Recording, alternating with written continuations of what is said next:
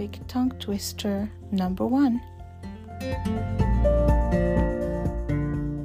Here's an Arabic tongue twister for you.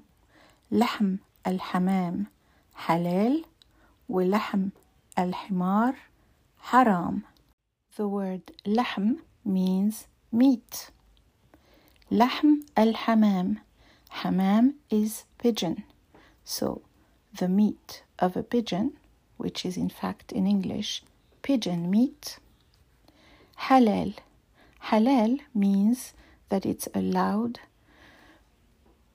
for Muslims to eat. So the first part, lahm al hamam, halal, means that the meat of a pigeon, pigeon meat, is allowed for Muslims to eat. The word wa means and. ولحم الحمار حرام. لحم الحمار is donkey meat because the word حمار is donkey. ولحم الحمار حرام. Haram means not allowed by the Muslim religion.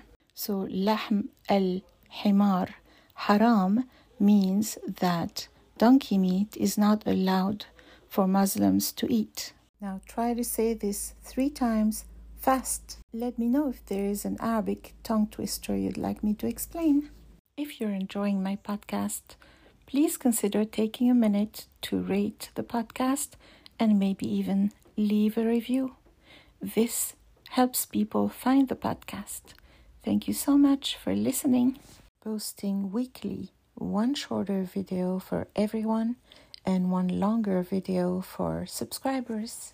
Become a paid subscriber for $1.99 a month to access over 242 longer podcasts, language lessons, stories that are bilingual, interviews, etc.